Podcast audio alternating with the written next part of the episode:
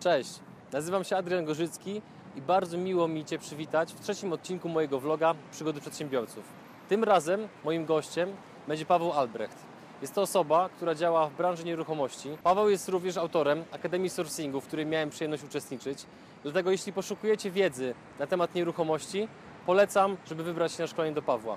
W tym odcinku będzie pewna nowość, a mianowicie opisie całego filmiku znajduje się spis treści, abyście mogli jak najszybciej dotrzeć do interesujących Was fragmentów bez konieczności oglądania całego materiału. Tymczasem nie pozostaje mi nic innego, jak życzyć Wam przyjemnego oglądania i powiedzieć oraz pokazać, że cały wywiad będzie odbywał się w budynku, który widzicie w tle. Jest to Nordic Heaven, jedna z najbardziej prestiżowych lokalizacji w Bydgoszczy, a sam wywiad będzie się odbywał na 15 piętrze z bardzo ładnym widokiem na miasto.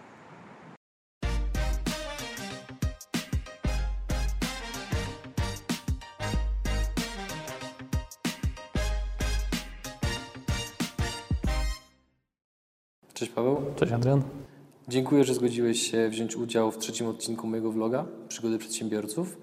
I zacznijmy od tego, że chcielibyśmy się dowiedzieć, co robiłeś zawodowo przed nieruchomościami, bo przez ostatnie dwa lata Twoja rozpoznawalność, jak można sprawdzić w internecie, gwałtownie wzrosła. Natomiast jest wciąż jakby niewiele informacji, jak Paweł Albrecht stawał się tym, kim jest obecnie. Co robiłeś wcześniej? Okej. e, Zaczynając powiedzmy od dzieciństwa, zawsze chciałem zarabiać dużo pieniędzy i taki był mój cel. Zawsze, codziennie, wszystkie moje myśli kłębiły się wokół tego, jak zarobić pieniądze, tak? Tak jak każdy ma różne pomysły, część wychodziła, część nie. W końcu teraz od dwóch lat trafiłem na coś, co no może nie jest żyłą złota, bo jakby ludzie zarabiają więcej, tak? Ale jakby mi się to podoba, to co robię i ten poziom zarobków. Jak miałem 16 lat, e, to wyjechałem pierwszy raz na wakacje za granicę do pracy do Holandii i pieniądze, które tam zarobiłem, mam do dzisiaj. Nigdy nie szczyściłem się z pieniędzy do zera, Godne podziwu. czyli wydaję mniej niż zarabiam, dużo, dużo mniej niż zarabiam. Jeździłem tak do Holandii przez 5 lat, czyli od 16 roku życia co roku wyjeżdżałem przez 5 lat. Po maturze zrobiłem sobie przerwę i rok czasu siedziałem w Holandii, żeby uzbierać na studia tam. E, Czyli po maturze chciałem przez ten rok uzbierać 10 tysięcy euro, żeby utrzymać się kolejny rok na studiach w Holandii, tylko i wyłącznie z tego względu, że chciałem poznać bogatych ludzi, a wiedziałem, że jest więcej bogatych osób w Holandii na studiach, bo tam na studia nie idą osoby, które mm, robią to dla babci, tak? Tylko to są osoby, których rodzice wysyłają za grubą kasę i już rzeczywiście chcą, żeby ta osoba studiowała, tak? Bo w Holandii można żyć bez studiów na bardzo dobrym poziomie, więc chciałem tam pójść. No i na szczęście nie uzbierałem tej kwoty i przeznaczyłem ją na życie w Polsce, na to, żeby się na studiach w Polsce utrzymywać na normalnym poziomie. Będąc już w Polsce, co studiowałeś oraz co robiłeś podczas studiów ponad ta standardowa ścieżka edukacyjna? Studiowałem na Uniwersytecie Ekonomicznym w Poznaniu inżynierię produkcji. Jestem magister inżynier, tak, już po pięciu latach. Gratulacje. Dziękuję. I jakby nic za tym nie idzie poza tytułem, tak? bo studia nie są od tego, żeby e, nauczyć się tego, co tam jest przekazywane, bo to jest w książkach, można to wygooglować w 10 minut. Na studiach trzeba się poznać jak najwięcej osób, z którymi będzie można robić biznes w przyszłości. To jest jedna rzecz. Druga rzecz jest taka, że miałem studia dzienne, więc studiowałem za darmo, w cudzysłowie, bo płacę za to w podatkach, teraz, które oddaję. I e, zorganizowałem sobie indywidualny tryb nauczania.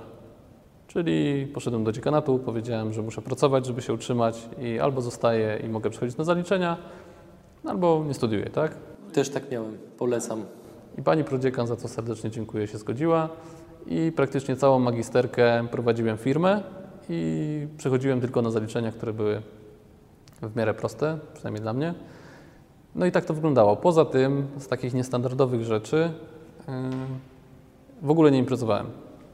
Czyli praktycznie od drugiego, no na pi- pierwszym roku wiadomo, na początku trzeba było się ze wszystkim poznać, ale od drugiego do piątego roku w ogóle nie chodziłem na żadne imprezy, cały czas zajmowałem się tym, żeby zacząć zarabiać pieniądze.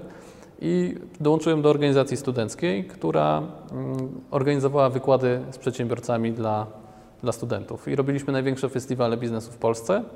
I ja się zgłosiłem do tego, żeby e, zapraszać prelegentów. Czyli byłem gościem od prelegentów i dzięki temu mogłem poznać bardzo dużo osób. E, Praktycznie każdego, kogo chciałem, mogłem sobie zaprosić i, i go poznać, z tego względu, że stał za mną autorytet uczelni. Czyli ciężko byłoby obcej osobie zadzwonić do właściciela dużej firmy, która jest na giełdzie i powiedzieć: dzień dobry, chciałbym się z Panem spotkać. Tak? No, no jest to niewykonalne, zresztą sam wiem po sobie, że nie spotykam się ze wszystkimi wtedy, kiedy oni chcą. Tylko miałem za sobą autorytet uczelni i mogłem go zaprosić, bo uczelnia go zaprasza, a nie ja, ale ja byłem organizatorem i mieliśmy chwilę na kawę, na obiad, więc mam w telefonie dużo kontaktów, których nigdy bym nie zdobył dzięki temu, że byłem w organizacji studenckiej. Rozumiem.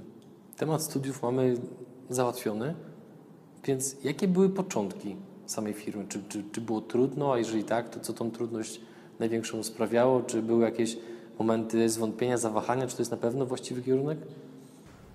W Polsce przede wszystkim, jeżeli ktoś zakłada firmę i nigdy ktoś firmy nie prowadził, to pierwszy miesiąc, dwa to jest zabawa z e, Urzędem Skarbowym, z ZUS-em, z nauczeniem się, czym jest faktura, czym jest kwota netto, czym brutto, ile się płaci tych podatków, kiedy, w jakich terminach, na co trzeba uważać, jak to trzymać, komu to zlecić. To jest po prostu masakra, jeżeli ktoś tego nigdy nie robił. Teraz po dwóch latach jestem znowu w tym samym momencie, ale z tego względu, że skala biznesu się zwiększyła, są dużo większe przychody, no i e, zaczynają się już duże kwestie VAT-u i tak dalej i, i trzeba to układać wszystko na nowo, tak żeby to miało ręce i nogi. Więc pierwsze dwa miesiące walczyłem z tym, żeby się nauczyć, jak życie wygląda przedsiębiorcy. E, i, no i potem już to skokowo szło do góry, z miesiąca na miesiąc zarabiałem coraz więcej. I zauważyłem po dwóch latach, może inaczej, całe życie zastanawiałem się, skąd ludzie mają pieniądze. Czyli dlaczego jedni mają duży dom, a dlaczego inni mają e, taki samochód, a taki samochód. Potem zrozumiałem, że są leasingi, kredyty i wszystko jest na kredyt, ale teraz już wiem, jaka jest receptura na zarabianie pieniędzy. To jest bardzo, bardzo proste. Wystarczy być uczciwym, robić swoje i być konsekwentnym. I naprawdę może to brzmi dla osoby, która nie prowadzi firmy, a chce zacząć e, śmiesznie, ale taka jest po prostu prawda. Jeżeli ktoś chce być pośrednikiem nieruchomości, będzie uczciwy, będzie robił to konsekwentnie i będzie wstawał rano i spać, e, chodził późno, to zacznie zarabiać coraz to, coraz to, coraz to więcej. Jeżeli ktoś otworzy sklep i będzie miły dla klientów i będzie robił to konsekwentnie, jeździł po towar, wracał, tak, nie dosypiał i tak dalej, to zacznie ten sklep rozkręcać. Po dwóch latach te pieniądze zaczną się pojawiać. To jest tak proste jak to. Trzeba mieć tylko odrobinę szczęścia i trafić na, na rynek, który jest duży. Czyli jeżeli sprzedajemy książki po polsku, to sprzedamy 1000 sztuk, a jak sprzedajemy książki po angielsku, to sprzedamy 100 tysięcy sztuk, tak? To jest tylko to, efekt skali. Rozumiem. A nieruchomości, branża z perspektywy wielu taka powiedzmy konserwatywna, która, w której handluje się dobrami o bardzo dużej wartości. I teraz jak w tym wszystkim odnalazłeś się pod kątem swojego wieku? Bo powiedz wszystkim, ile masz lat, proszę. 26. No właśnie, masz, masz 26 lat i robisz transakcje o bardzo dużej wysokości i jak w tym wszystkim właśnie, powtarzając pytanie, jak w tym wszystkim się odnalazłeś? Czy wiek w ogóle był jakąś przeszkodą? Czy był jakimś powiedzmy kryterium, przez które cię oceniały inne osoby? I czy też jakby z powodu zamaskowania wieku nosisz brodę? Pół Okej. żartem, pół serio. Okej. Okay. Brodę mam dlatego, bo nie chcę mi się golić. To jest prosty powód, powiem uczciwie i otwarcie. Każdy z panów, kto ma brodę, to pewnie ma podobny powód, tak? Jakby wygląd to druga sprawa, ale to jest to. E, Jeżeli chodzi o e, wiek, czy był przeszkodą, raczej nie. Jeżeli pracuje się w zespole osób i te osoby są starsze, wiadomo, no na początku trzeba się do kogoś dołączyć, no to je- jednak te osoby, które są nad nami, one rozkładają taki parasol i wtedy jesteśmy pod nimi.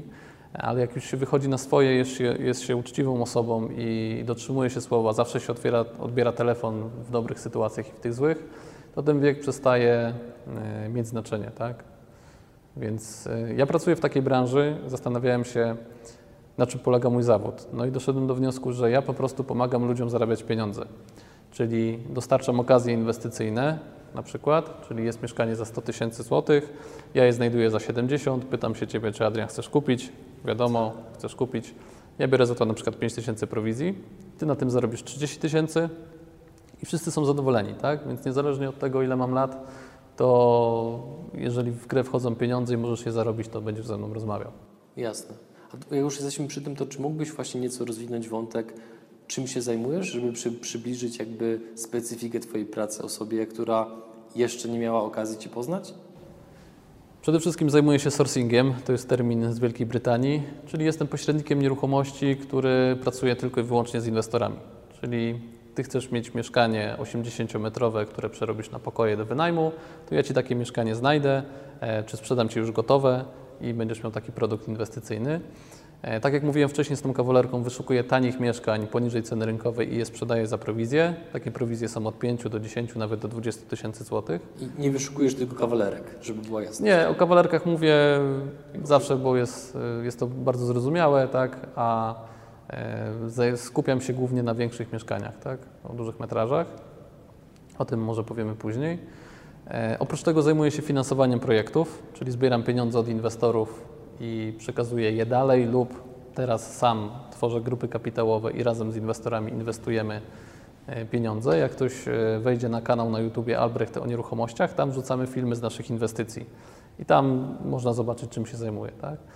E, Tworzę też gotowce inwestycyjne, czyli kupuję duże mieszkanie, przerabiam je na pokoje, meblujemy z Ikei, tak? kupujemy meble z wstawiamy, lokujemy tam najemców i to są mieszkania gotowe na wynajem i takie, takie rzeczy sprzedaję. Jeśli, jeśli ktoś chciałby współpracować z Pawłem Albrechtem, to co musi zrobić? Kogo poszukujesz do współpracy?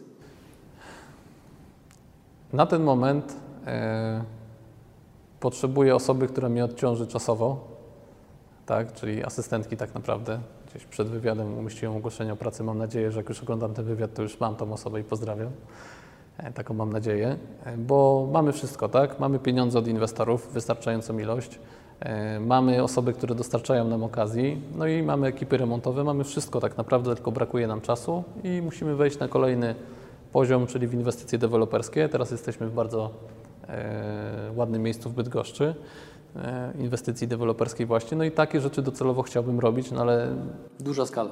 tak, umówmy się, że wyremontowanie mieszkania 80 metrów to nie jest budowa wieżowca, tak? To, to są dwie różne rzeczy, to już jest inny sztab ludzi, inna skala, to już, jest, to już nie są nieruchomości, tylko zarządzanie zespołem. Tak? Oczywiście. Tak, już jesteśmy przy temacie inwestycji, to w takim razie powiedz, jak inwestycyjnie oceniasz Bydgoszcz, bo e, różnie o Bydgoszczy mówią, natomiast słyszałem, że inwestycyjnie podobno jest całkiem okej. Bydgoszcz według mnie jest w jednym, e, jest pięć miast w Polsce, które są najlepsze do inwestowania w nieruchomości. Czyli mamy takie miasta jak Bydgoszcz, jak Łódź, może Szczecin, Rzeszów. To są miasta, których ceny nieruchomości są bardzo niskie, czyli my na przykład we Wrocławiu kupujemy mieszkania za 300-400 tysięcy, a takie samo mieszkanie w Bydgoszczy kupisz za 150-200 na piątym piętrze czy czwartym, jeżeli są piąte piętra w kamienicach tutaj, tak? Jest to możliwe. Tak, więc to jest połowa ceny, a stawki najmu są takie, że my wynajmujemy pokój we Wrocławiu za 700 zł plus rachunki, a w Bydgoszczy wynajmiesz ten pokój też za 600, tak, za 700 czasami. Tak. Stawka jest bardzo podobna. Czyli stawka najmu jest ta sama, a cena nieruchomości jest dwa razy niższa. To jest jedna rzecz, więc pod względem inwestycyjnym Bydgoszcz jest naprawdę dobra e, dla inwestorów, którzy chcą mieszkania na wynajem, ale z drugiej strony Jakie jest ryzyko właśnie? Jest Umówmy się, że Bydgoszcz jest miastem klasy B, tak? Klasa A to jest Wrocław, Warszawa, Gdańsk, Kraków. No, nie ma się co oszukiwać. A jeżeli chodzi o Bydgoszcz, to za 20-30 lat nie wiadomo, co tu będzie. Może ludzi na studiach będzie, już teraz jest coraz mniej ludzi na studiach. Ja też przeprowadzam się z Poznania do Wrocławia, bo już widzę, że w Poznaniu jest coraz mniej studentów. I no może dojść do sytuacji, że ci ludzie uciekną. Jeżeli byś miał kilkadziesiąt mieszkań na wynajem tutaj, to może się okazać, że masz 50% obłożenia, tak? Nie wiem tego. Na dzień dzisiejszy wiem, że Bydgoszcz jest dobra na dzień dzisiejszy do inwestowania, bo miasta klasy A typu Warszawa zawsze się obroni. Rozumiem. A czy mógłbyś nam nieco więcej powiedzieć, bo e, kilkukrotnie słyszałem, że wstajesz bardzo wcześnie rano, kładziesz się bardzo późno spać. Jakby z jednej strony to jest taki powiedzmy e, w pewien sposób standardowy schemat osób, które osiągają bardzo dobre wyniki, bo po prostu dużo pracują konsekwentnie e, i tak dalej. Natomiast jak Twój dzień wygląda krok po kroku? No bo jednak ciężko sobie o sobie wyobrazi, wy- wyobrazić sobie, że jeżeli wstajesz o piątej, kładziesz się o pierwszej, to jesteś tak naprawdę na chodzie przez 20 godzin. Co przez ten czas się dzieje?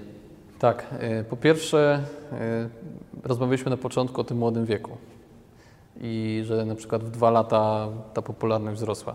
Teraz, jeżeli ktoś pracuje, y, jeżeli ktoś ma 30 lat tak, i pracuje przez 6 godzin dziennie, to przez dwa lata zdobędzie doświadczenia to 6 godzin razy miesiąc, razy rok, razy tam 2 lata, tak? A jeżeli ktoś pracuje po 12-13 godzin dziennie, to nadrabia ten czas i jakby doświadczenie, które można zdobyć w 2 lata, zrobi w pół roku. Ja wyszedłem z takiego założenia, że będę wstawał wcześniej i szedł spać później. Teraz, kiedy mam jakby energię i możliwości, tak, mogę to robić na 100%, to chcę to wykorzystać. Więc zacząłem nastawiać budzik na początku na 6, tak, było to ciężkie, potem na 5.30, potem na 5. I taktyka jest taka, że po prostu przez pierwszy tydzień jest to nie, nie do wykonania, ale już mam na to patent, odkładam daleko budzik i wtedy muszę po prostu iść i wyłączyć go już od razu wstaję, tak? Czyli piąta rano wstaję. Niestety albo stety od razu siadam do komputera, odpisuję wszystkie maile. Mm, Jak mam odpisane maile, e, coś tam jeszcze porobię, no to jest już ósma rano i zobacz, jest tak, od piątej mam szósta, siódma, ósma, trzy godziny mam do ósmej i przez trzy godziny załatwiłem praktycznie cały dzień. Zrobiłem sobie plan i tak dalej, mam jakieś spotkania, coś, a ludzie o ósmej dopiero jadą do pracy, a ja już jestem jakby po pracy. Druga sprawa, pracuję w domu, czyli e, mamy biuro we Wrocławiu, w którym teraz pewnie będę częściej, bo się tam przeprowadzę, ale pracuję w domu, więc wszystkie rzeczy poza pracą, czyli jedzenie, znajomi i tak dalej, mam na miejscu, tak? Bo jestem cały czas w domu i nie tracę czasu na dojazd. Czyli też jakby nie jadę godzinę w jedną i w drugą, mam ten czas zaoszczędzony. Jedna książka dziennie, jakieś jedno nagranie do Jedna tego. książka dziennie? Tak, Że cała? tak. Znaczy są książki, których nie da się przeczytać w cały dzień, ale takie są niektóre książki, które można rzeczywiście przez jeden dzień czy na drugi dzień sobie przełożyć i przeczytać. Kiedyś w grudniu zrobiłem sobie takie wyzwanie, że czytałem jedną książkę dziennie, rzeczywiście całą, niezależnie od tego, ile miała stron i no, da radę, tak? Tylko w pewnym momencie, jak się czyta te wszystkie książki, to one się już powtarzają, tak? To też jest tak, że czyta się jedną książkę i widzi się, że ten autor spisywał to z drugiej i już można część stron przekartkować. Na początku czytałem od deski do deski. Rozumiem. Czyli y, wracając do tego mojego dnia, wstaję rano, odpisuję na maile, jest ósma, potem jakieś spotkania, no potem odbieram telefony i przekazuję je dalej, bo na tym polega moja praca. E, Jak wejdziecie właśnie na kanał na YouTubie, to zobaczycie, że nagrywam filmy, to też mi zajmuje czas, żeby pojechać nagrać, a resztą zajmują się y, moi wspólnicy, którzy wykonują jakby tą pracę na miejscu w terenie. Tak? Ja jestem gościem z internetu, a oni są ludźmi od, nie chcę powiedzieć czarnej roboty, bo będą to oglądać, pozdrawiam Wrocław, ale od roboty właśnie w terenie. Jasne. To powiedz mi, jak już jesteśmy przy jakby bloku czasowym, jakim jest dzień. Teraz przechodzimy do tygodnia. Powiedziałeś w jednym poście, gdzie- może już nawet wiesz, o który post mi chodzi, że w ciągu tygodnia kupujecie nieruchomości za prawie milion złotych. Jak utrzymujecie takie tempo? Okej. Może to jest tajemnica. Nie, nie, to wszystko jest powiedziane w internecie, na stronach, to widać jakby w postach też czytałeś. Yy. Pozyskałem od inwestorów 600 tysięcy złotych na umowy pożyczki. Wszystko jest załatwione legalnie, zapłaciliśmy od tego PCC i tak dalej, są umowy. I za te pieniądze kupujemy nieruchomości, tak? Czyli za 600 tysięcy we Wrocławiu kupiliśmy teraz ostatnio, mm, za pół tej kwoty kupiliśmy jedną nieruchomość, którą sprzedamy z zyskiem. No i została nam jeszcze jedna kwota, za którą kupimy mniejsze mieszkanie, tak? I obracamy dwoma mieszkaniami. Remont dużego mieszkania robimy w 3 tygodnie maksymalnie, więc po trzech tygodniach wystawiamy to mieszkanie na sprzedaż. Ono się sprzedaje chwilę, jeżeli jest kupiec za gotówkę, jeżeli kredyt to dłużej. No i pieniądze się odblokowują, tak? Czyli jeżeli mam 600 tysięcy, to za, w Bydgoszczy byśmy kupili za to trzy duże mieszkania, tak? To mam trzy mieszkania w ciągu tygodnia kupione, po trzech tygodniach jest remont, w czwartym sprzedaż, to po miesiącu mogę kupić kolejne trzy. I my mamy własnych e, środków tych spożyczek 600 tysięcy, plus gotówka własna nasza, prywatna, która wynika z naszej działalności, plus e, mamy inwestorów, z którymi inwestujemy razem i łącznie mamy do dyspozycji ponad 10 milionów złotych. Nie da się wydać tych pieniędzy. Może jak ktoś to ogląda, wydaje mu się, o, gdybym miał 10 milionów, to bym je wydał. Na co, tak? To jest pytanie na co. To są inwestycje deweloperskie już, na które nie mamy możliwości na ten moment, chociaż do tego dążymy, więc mamy po prostu dużo ekip budowlanych, które są w stanie jakąś określoną ilość mieszkań przerobić. Mamy na to kapitał i dlatego jest tego tak. I po prostu jest taki efekt kuli śniegowej, tak? Że to jakby cały czas jakby rośnie, nabiera tempa i ta skala jest... Może pokażę e, obrazowo. Robimy mieszkania na pokoje, czyli kupujemy mieszkanie na przykład czteropokojowe, dzielimy salon na pół, powstają dwa pokoje i jak się uda jeszcze jakiś jeden pokój podzielić, to też, tak? Mamy sześć pokoi z czterech pokoi. I teraz, jeżeli meblujemy jeden pokój, no to jest osoba w pokoju numer jeden, która skręca meble. Potem przechodzi do pokoju numer dwa, w którym też skręca meble, tak? Ale w pokoju numer jeden już, jest już pani, która sprząta, czyści po remoncie, tak? Czyli jest wszystko na zamek. Jeden pokój umeblowany, posprzątany, zamknięty, drugi umeblowany, posprzątany, zamknięty, tak? A są ludzie, którzy nie podchodzą do tego systemowo. To jest jedna z rzeczy, które gdzieś tam rozwijałem na studiach Lean Management, że trzeba każdą rzecz, którą robimy, usprawniać i automatyzować, tak?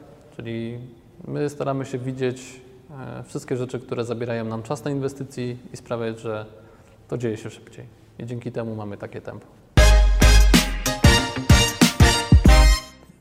Zmieńmy teraz troszeczkę temat i czy mógłbyś powiedzieć nieco więcej o Akademii Sourcingu, którą prowadzisz?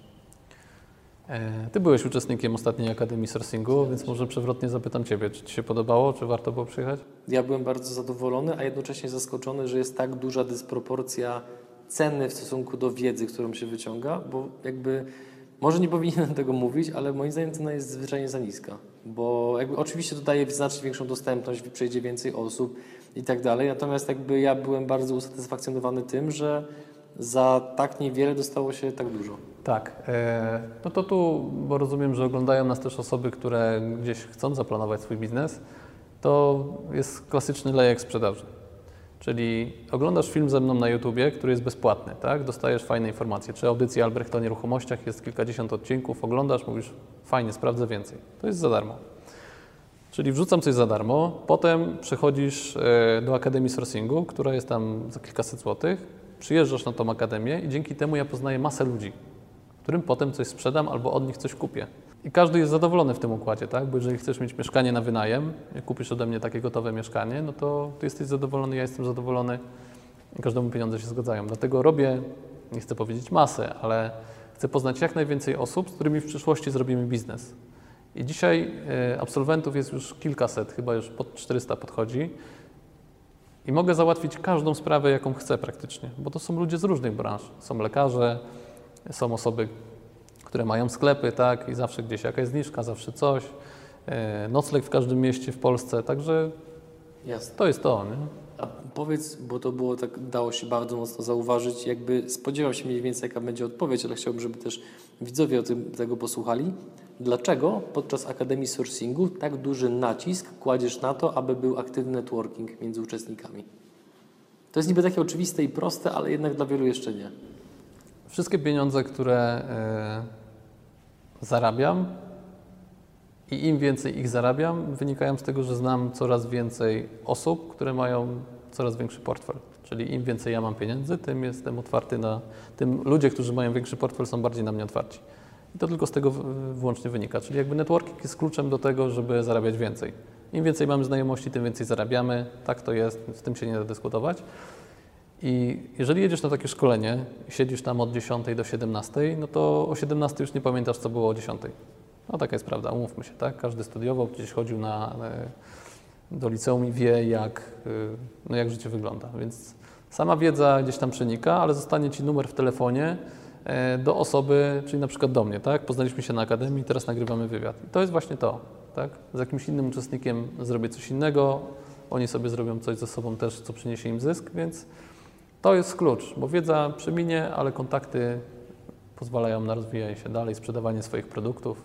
Jasne. Tak już jesteśmy przy networkingu, to powiedz mi, jak osoba, nie doświadczony inwestor, bo on już raczej to wie, ale jak osoba, która jest początkująca, która ledwo przeczytała jedną książkę, obejrzała powiedzmy kilka audycji z Tobą bądź jakichś innych na YouTubie, jak taka osoba ma się odnaleźć w świecie networkingu na zasadzie, że jest nowicjuszem i nagle ma podejść do kogoś o wiele bardziej doświadczonego? Bo jakby, jak rozmawiałem właśnie z osobami, które są bardzo początkujące, to one mają taką po prostu zwyczajną obawę jakiegoś odrzucenia i tak dalej i dlatego się mają troszeczkę obawy, żeby, żeby, żeby zapytać. Czy mógłbyś jakoś się do tego odnieść? Bardzo dobre pytanie, to bym chciał powiedzieć o dwóch rzeczach. Yy, Jedna jest taka, jak podejść. Przede wszystkim polecam książkę Dale Carnegie, Jak zdobyć przyjaciół, zjednać sobie ludzi. Klasyka. Tak. e, I wystarczy to przeczytać i jakby będzie odpowiedź na to pytanie. Czyli i zachęcam do tego, żeby zaczynać taką rozmowę od komplementu. Czyli jak się podchodzi do kogoś i chce się coś załatwić, to trzeba tą osobę czymkolwiek pochwalić, tak? I to dowiecie się z tej książki, jak to robić. A jeżeli chodzi o eventy i osoby początkujące i o zaawansowanych jakby inwestorów, czy nie inwestorów, jakiekolwiek szkolenie jedziecie, to jest taka zasada, o której usłyszałem od e, Grzegorza Turniaka, którego pozdrawiam, który na swoim wykładzie Never Stand Alone, chyba jest na YouTubie, mówi tak, że jeżeli jest się początkującym, jedziesz na jakieś wydarzenie, to 80% wiedzy, którą tam pozyskasz, e, będzie pochodziła ze sceny, od prelegentów, a tylko 20% będziesz przeznaczał czasu na networking. Jak się jest zaawansowaną osobą, to trzeba jechać na event tylko i wyłącznie po to, żeby 80% czasu rozmawiać z uczestnikami szkolenia o tym, co nas interesuje, a 20% uwagi skupić na szkoleniu. Bo zaawansowanych nie interesuje, co jest ze sceny, bo oni to wiedzą albo lepiej, albo już to przerobili sami. I oni powinni się skupiać na networkingu, tak? A początkujący na początku jadą na jedną edycję konferencji powiedzę, na drugą powiedzę, a na trzeciej już wiedzą, co tam jest i budują kontakty. Okej, tak jesteśmy już cały czas w temacie osoby początkującej, to często jakby też ja się z tym sp- spotykam ostatnio, że wszyscy wynajmują, wszyscy flipują, na najmie generalnie już się za bardzo nie opłaca i tak dalej, i tak dalej. I czy ty uważasz, że powiedzmy to twierdzenie jest prawdziwe i czy osoba, która dopiero zaczyna, miałaby szansę pójść podobną ścieżką jak ty? Czy to jest jeszcze realne? Tak, bo to zależy od środowiska, w jakim się obracamy. Bo mam znajomych za granicą, ostatnio rozmawiałem z koleżanką, która powiedziała, że nikt tego nie robi. Nie, ona powiedziała, że gdyby to było takie fajne, to by każdy to robił. Ona nie zna kogoś, kto to robi, tak? A ja mówię, widzisz, a ja nie znam osób, które tego nie robią. Czyli ja się obracam w środowisku tam tych kilku tysięcy osób w Polsce, które to robią, a ona nie zna nikogo, kto to robi, tak? Ale my jesteśmy malutką grupą, więc jeżeli też obracasz się w środowisku ludzi, którzy to robią, to wydaje ci się, że to wszyscy robią, ale tak nie jest, tak? Dla normalnego Kowalskiego kupienie mieszkania za 300 tysięcy złotych to jest decyzja życia i on tam będzie mieszkał do śmierci. A dla nas to jest jak pójście po bułki już, tak? Jeżeli my jesteśmy u notariusza co, co tydzień i robimy transakcje na milion, tak? Jedno mieszkanie za tyle, drugie za tyle, no to dla nas to jest normalna wizyta jak w sklepie, tak? Więc jesteśmy z tym obyci, ale takich ludzi jest mało. Czyli można to powtórzyć. Nadal na rynku, na nieruchomościach można zarabiać. Jak najbardziej. Wystarczy przejechać się ulicą i zobaczyć e, puste działki. Tu kamera nie obejmuje, ale tu jest na przykład pusta działka, jest centrum Bydgoszczy. I właśnie w takich miastach jak Łódź, Bydgoszcz są miejsca, w których wystarczy jechać samochodem i powiedzieć, chcę to mieszkanie, chcę tą działkę, bo nikt z nią nikt nie robi. Potrzebny jest inwestor, który zainwestuje e, pieniądze, dokona jakiejś renowacji, ulepszenia, coś zbuduje i, i można na tym zarobić. A mieszkania były, są i zawsze będą. Zawsze procent mieszkań czy 2% jest w obrocie. Czyli jak mamy blok, gdzie jest 100 mieszkań, to jedno czy dwa mieszkania zawsze będą na sprzedaż. Jasne.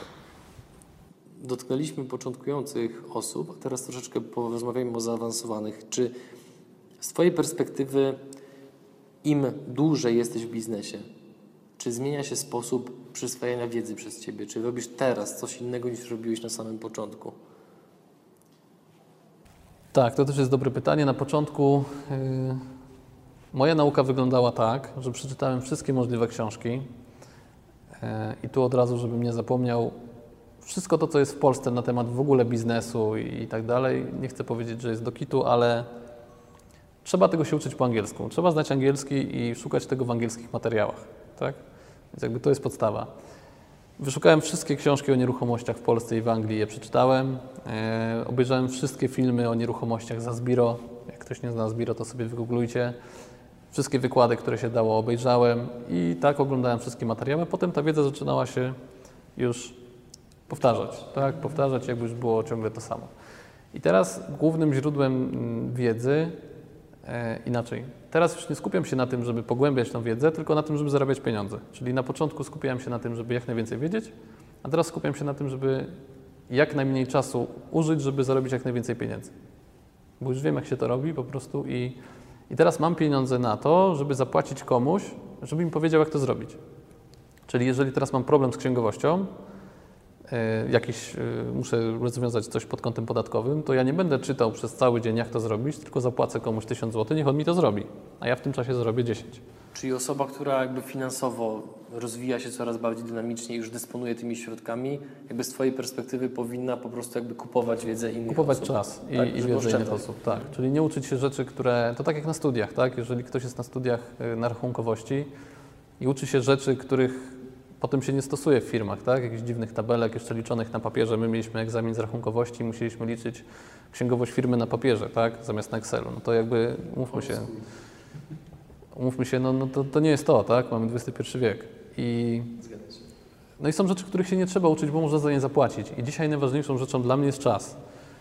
I Właśnie jakby powiedziałeś tam podczas Akademii Sourcingu, że jakby najbardziej niedocenianym elementem pracy inwestora jest tempo.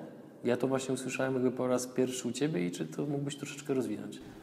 Tak, na nieruchomości na każdym flipie, który jest dobry, można zarobić minimum 30 tysięcy złotych. I są ludzie, którzy robią to. Flip to jest tak: kupuję mieszkanie, remontuję i sprzedaję. I całość trwa 3 miesiące, od kupienia do sprzedaży przez remont. I teraz, jeżeli ja zarobię 30 tysięcy przez 3 miesiące, to wychodzi 10 tysięcy złotych na miesiąc. Ale jeżeli zrobię tego flipa w 3 tygodnie, no to mam 30 tysięcy w 3 tygodnie, tak? I teraz całą gotówkę wyciągam i w drugim miesiącu zarabiam znowu 30 tysięcy i w trzecim miesiącu znowu 30 tysięcy. Oczywiście rzucam tak kwotami, tak?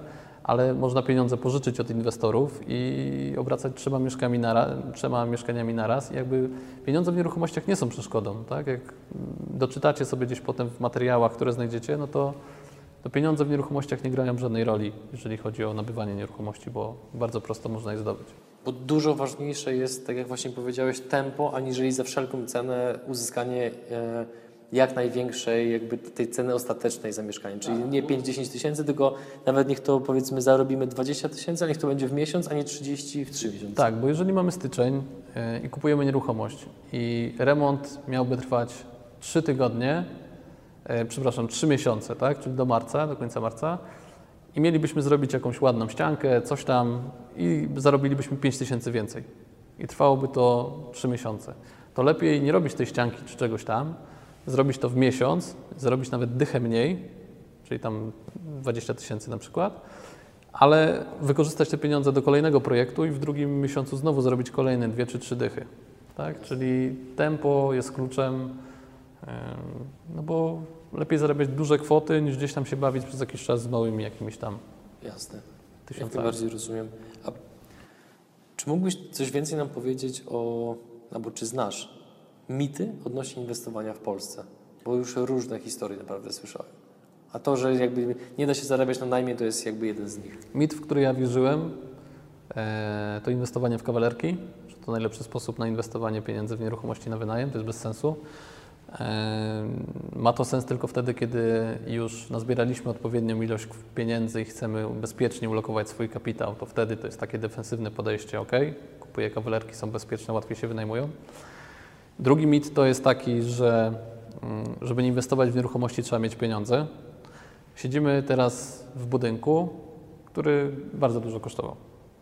I pytanie, ile właściciel tego budynku, czy, czy spółka, czy deweloper, który to, e, to kupił, ile na to wydał własnych pieniędzy z własnych kieszeni.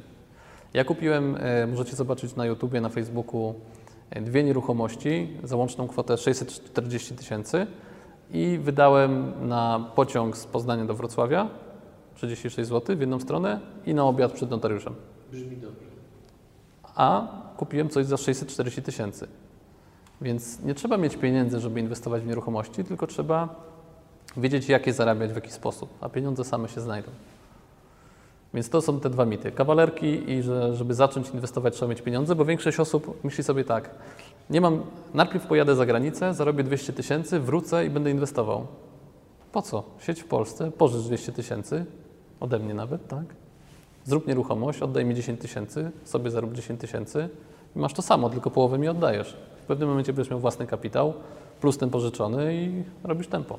Jeden temat chciałbym troszeczkę podrążyć, bo jakby w takich wywiadach bądź w wywiadach tekstowych bardzo mocno uwypukla się tą taką powiedzmy stronę success story, jak coś się udało i tak dalej, i tak dalej. I tak może powiem troszeczkę zbyt bezpośrednio, ale powiem, przyglądając się Twojej ścieżce jakby w internecie, temu co jest dostępne oczywiście, to można odnieść wrażenie, że po prostu masz wręcz nieskazitelną ścieżkę zawodową.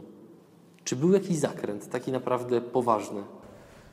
Na ten moment nie. I wynika to z tego, że bardzo często mówię nie. Czyli często odmawiam. Nie angażuję się w projekty, które są zawiłe prawnie, technicznie. Jest bardzo dużo nieruchomości, kamienic w centrum, na których można bardzo dużo zarobić, ale to jest droga przez męki tak, i niepowodzenia.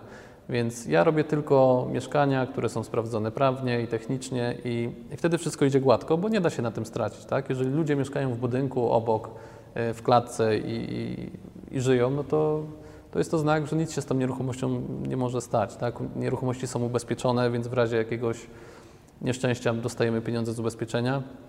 Tego właśnie tym się zajmujemy. Więc pomimo tego, że są bardzo duże kwoty, w momencie jak kupujemy poniżej ceny rynkowej, to jest to bardzo bezpieczne. Więc stworzyłem sobie taki arkusz w Excelu, w którym widzę, że jeżeli nieruchomość kosztuje rynkowo 100 tysięcy złotych, a ja ją kupię za 50, to nic się nie może złego stać. I angażuję się tylko w takie projekty. Zbieram też pieniądze od inwestorów i y, bardzo duża grupa ludzi chce, żebym te pieniądze, które mam, bo mamy ich za dużo od inwestorów, już nie jesteśmy w stanie ich wydać, przekazywał je dalej. I tego nie robię. Dlaczego? Bo jeżeli, hmm, chciałem wskazać na Ciebie, ale Ty byś to zrobił dobrze. Jakbym, yy, rozumiesz o co mi chodzi, gdybym wskazał yy, inwestorowi A, osobę B, której ma pożyczyć pieniądze na jakiś projekt i ta osoba by, by nawaliła, to pretensje są do mnie. Tak, tracisz na wiarygodności. I wtedy pojawiłyby się komentarze w internecie, mhm. że była taka sytuacja, że Albrecht coś polecił i coś nie wyszło, tak? Dlatego nie robię tego, staram się e, budować swój wizerunek w ten sposób, żeby właśnie był nieskazitelny i odsuwam się od rzeczy, ludzi i pomysłów, które mogą mi ten wizerunek popsuć, bo na nim po prostu zarabiam. Czyli Twoją wypowiedź można jakby zamknąć w takiej klamrze, że masz swoje zasady, których bardzo mocno się trzymasz bez względu na wszystko. Tak, nie podejmuję ryzyka, które może e, zepsuć mi jakby tą wiarygodność, bo jeżeli zarobiłbym na ryzykownym projekcie na przykład 100 tysięcy złotych, to za 100 tysięcy złotych można sobie kupić samochód, tak, wyższej klasy używany. Volkswagena Passata można sobie kupić za 100 tam, nie wiem, 20 tysięcy nowego salonu. I co z tego, że będę miał Volkswagena Passata, jeżeli w internecie będzie się ciągnęło za mną negatywne wrażenie i w przyszłości nie zarobię iluś tam milionów. Tak? Jasne, Więc tylko z tego powodu. Tylko z tego powodu, więc patrzę na to długofalowo. Wiem, że idzie to e, do potęgi. Te moje zarobki idą z miesiąca na miesiąc, coraz więcej zarabiam i wiem, że to dojdzie do momentu, w którym, do którego chcę i nie chcę tego popsuć. Jasne, rozumiem. Zacznę w dość nietypowy sposób kolejne pytanie, bo będzie o magicznej różdżce. Gdybyś ją miał, to jaką jedną rzecz byś zmienił na rynku nieruchomości w Polsce i dlaczego? Okej, okay, to jest pytanie z serii yy, Złapałem złotą rybkę i mam jedno życzenie. Ja zawsze sobie myślałem, że jakbym coś takiego zrobił, to bym powiedział, że moim jedynym życzeniem jest to, żebym miał pięć życzeń. Więc tutaj macham różdżką, chcę mieć dwa życzenia. Pierwsze życzenie jest takie. Sprytnie. Tak, pierwsze życzenie jest takie, że zmieniłbym podejście banków do nieruchomości na wzór angielski. Czyli Dzisiaj w Polsce, jeżeli mam 30 tysięcy złotych, e, mogę wziąć kredyt hipoteczny, kupić mieszkanie, sprzedać je i na nim zarobić. Jest to trudno zrobić na kredyt hipoteczny, ale jest to do zrobienia. I w Anglii jest coś takiego, że jest remortgage, czyli wkładam 30 tysięcy w nieruchomość własnej gotówki, bank mi finansuje resztę, robię remont, oczywiście nieruchomość musi być poniżej ceny rynkowej i ta nieruchomość może zostać w moim portfelu, nie muszę jej sprzedawać, i bank odda mi wszystkie pieniądze, które wsadziłem w remont, czyli odda mi górkę, którą wsadziłem i zwiększy mi ratę kredytową. Czyli mam 200 funtów raty kredytowej, najemcy płacą mi 1000, to jest tam 800 do przodu, a po remortgage'u bank zwiększy mi ratę na przykład do 400, najemcy płacą 1000, więc dalej mi zostaje 600. Ale wyciągam całą kasę, którą wsadziłem. W wielkim skrócie możecie sobie doczytać, jak remortgage wygląda, powiedziałem to obrazowo. I teraz wyciągam całą kasę i kupuję drugie mieszkanie, ale to mieszkanie dalej jest moje. I kupuję kolejne, kolejne, kolejne, kolejne. W Polsce nie ma czegoś takiego, bo w Polsce można mieć mieszkanie na własne cele mieszkaniowe, czyli kupuję na kredyt hipoteczny, ewentualnie drugie mieszkanie i koniec. I więcej tylko może, mogą być kreatywne sposoby inwestowania, tak jak my robimy z inwestorami. Więc to bym zmienił podejście banków i zmieniłbym prawo, bo w przypadku gruntów, deweloperki, deweloperki i takich budynków jak ten, w którym jesteśmy, to nie są nieruchomości, tylko to jest żonglerka papierami. Co można, czego nie można, pozwolenia itd., tak itd. Tak Więc praca w nieruchomościach to nie jest praca z, z budynkami, tylko z segregatorami, z podatkami. Więc to bym zmienił, uprościł. To jest naprawdę, żeby Polska była bogatym krajem, wystarczyłoby wyciąć wszystkie przepisy, tak jak była ustawa Wilczka, wyciąć wszystko, zrobić jakiś dekalog kilkunastu, kilkuset przepisów i pozwolić ludziom zarabiać pieniądze. Jest tak proste jak to. Zgadzam się jakby a, absolutnie z tym, bo jakby no, przykłady takich, takich miejsc jak na przykład Hongkong, który w ciągu 50 lat stał się jednym z głównych centrów finansowych na, na świecie, jakby właśnie pokazują, że takie pozwolenie po prostu ludziom swobodnie działać, to daje najlepsze rezultaty. Nie ma sensu jakby wymyślać koło na nowo, no bo nie ma takiej potrzeby. Powoli zbliżając się do końca, żeby nie było, że Paweł Albrecht jest cyborgiem pracującym od rana do wieczora, co robisz w wolnym czasie, jeżeli w ogóle takowy masz? To jest też ciekawe pytanie, bo ja nie traktuję mojej pracy jako pracę i czas wolny. Ja robię, ja chcę to robić, lubię to robić, tak? Wstaję dlatego o 5 rano. Nikt nie jest w stanie wstawać o 5 rano e, do pracy codziennie, będąc przymuszonym. Znaczy, no można, tak? Pracując na etacie, bo, bo trzeba, tak? Ale mi chodzi o to, że ja lubię to robić, chcę wstawać o 5, dlatego ten budzik o 5 codziennie dzwoni. I w międzyczasie zadzwonię sobie do znajomych, tak, gdzieś tam do rodziny, gdzieś tam pójdę, wsiądę na rower, pojadę, wrócę, pójdę do sklepu, coś zjem, wrócę do domu, popracuję w domu, tak jak mówiłem. Ja tego nie traktuję jako rozróżnienie praca, czas wolny. Dla mnie to jest wszystko jedno, jedna całość, tak. Byłem ostatnio na wakacjach, pierwszy raz w życiu byłem na wakacjach, za które zapłaciłem w tym roku. Mam 26 lat, pierwszy raz w życiu pojechałem za zapłacone wakacje do Dubaju, do znajomego e, i całe życie marzyłem o tym, żeby usiąść na basenie, tak, zrobić sobie fotkę, że jest basen, palmy, to tamto. I po 15 minutach, gdzie jest mój komputer, tak? Po prostu wiedziałem, że marnuję czas. Ile można się opalać? Dlatego wiem, że nie ma czegoś takiego, że się zarobi na przykład 20 milionów, jedzie się na Bahamy i się leży, bo to, to leżenie się nudzi. Trzeba coś robić pożytecznego dla innych, bo, bo inaczej to nie ma wszystko sensu. Dlatego, tak jak mówię, no nie, nie, nie, nie rozgraniczam mojej pracy i czasu wolnego. Yy, no, w wolnym czasie Ciężko powiedzieć, motoryzacja. Teraz jest coraz więcej pieniędzy, można się bawić już e, w jakieś takie sporty motorowe i myślę, że raczej w tym kierunku mój czas wolny będzie szedł. Świetnie. A powiedz, e, tak już kończąc jakby nasz wywiad, bardzo ciekawy, z jednej strony, jakie rady masz dla osób, które dopiero zaczynają, a z drugiej strony, gdzie można Cię znaleźć w internecie? Jakie mam rady? Przede wszystkim wstawać o 5 i spać o 12, tak długo jak tylko macie siłę i w tym czasie poznać jak największą ilość osób, z którymi chcecie robić biznes. Wybrałbym sobie jedną osobę, jednego mentora, którego chcecie poznać w Waszej branży. Poszedł do niego, pochwalił go za to, jakim jest człowiekiem i powiedział, że chce dla niego za darmo pracować. Ja też tak zrobiłem i działa. Czyli szukacie jednej osoby, chwalicie go, mówicie, że chcecie pracować miesiąc za darmo i gwarantuję Wam, że wygenerujecie taki zysk, że ta osoba się z Wami podzieli pieniędzmi, tak? Jak się nie sprawdzicie, no to trudno, to jakby życie jest jedno, trzeba próbować. Pójdziecie do innej osoby.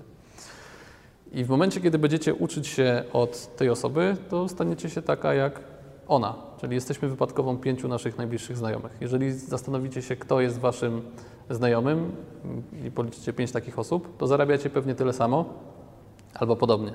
Więc zachęcam do tego, żeby.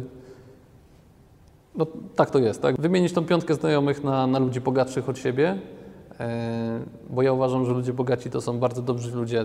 Nie mam negatywnych skojarzeń z, bo- z, z bogatymi ludźmi, bo człowiek staje się bogaty przez to, że dodaje wartość w życie innych ludzi, tak? Jeżeli robię dobre buty, Dobrze powiedziane.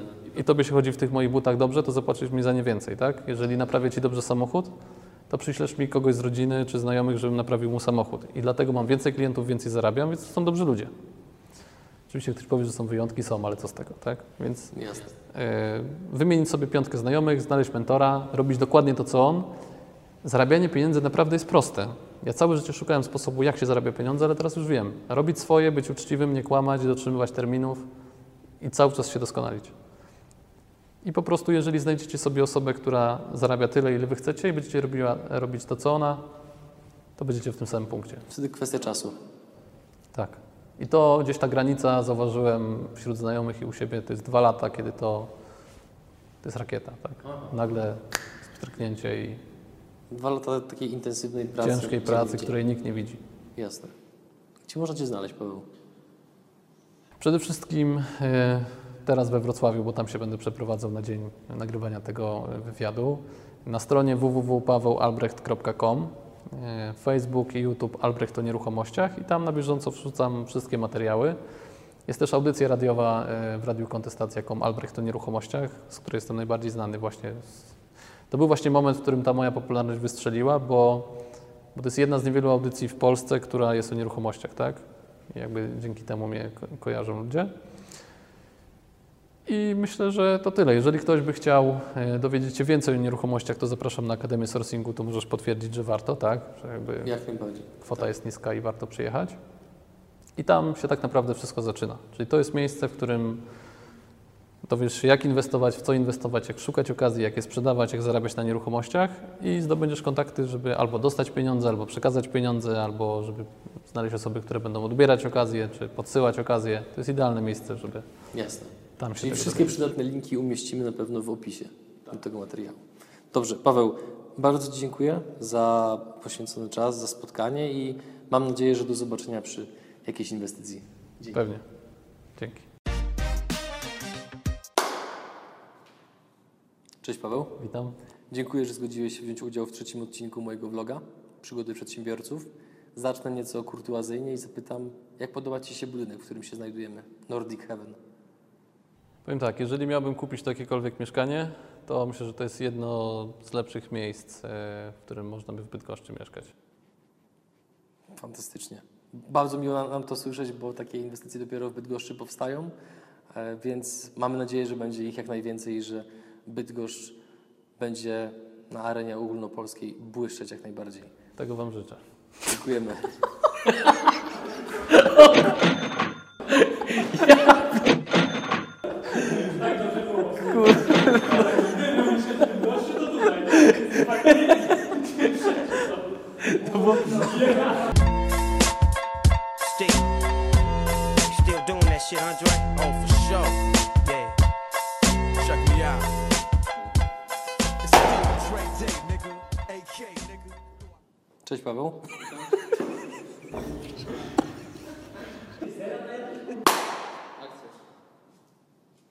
Cześć Paweł. Dziękuję Ci, że zgodziłeś się wziąć udział w trzecim odcinku mojego vloga Przygody Przedsiębiorców. Już było dobrze. Na końcówce się... Cześć Paweł. Dziękuję, że zgodziłeś się wziąć udział w trzecim odcinku mojego vloga Przygody Przedsiębiorców. I przechodząc od razu do sedna. Ej, ja już zrobiłem. Cześć Paweł. Dziękuję, że zgodziłeś się wziąć udział w trzecim odcinku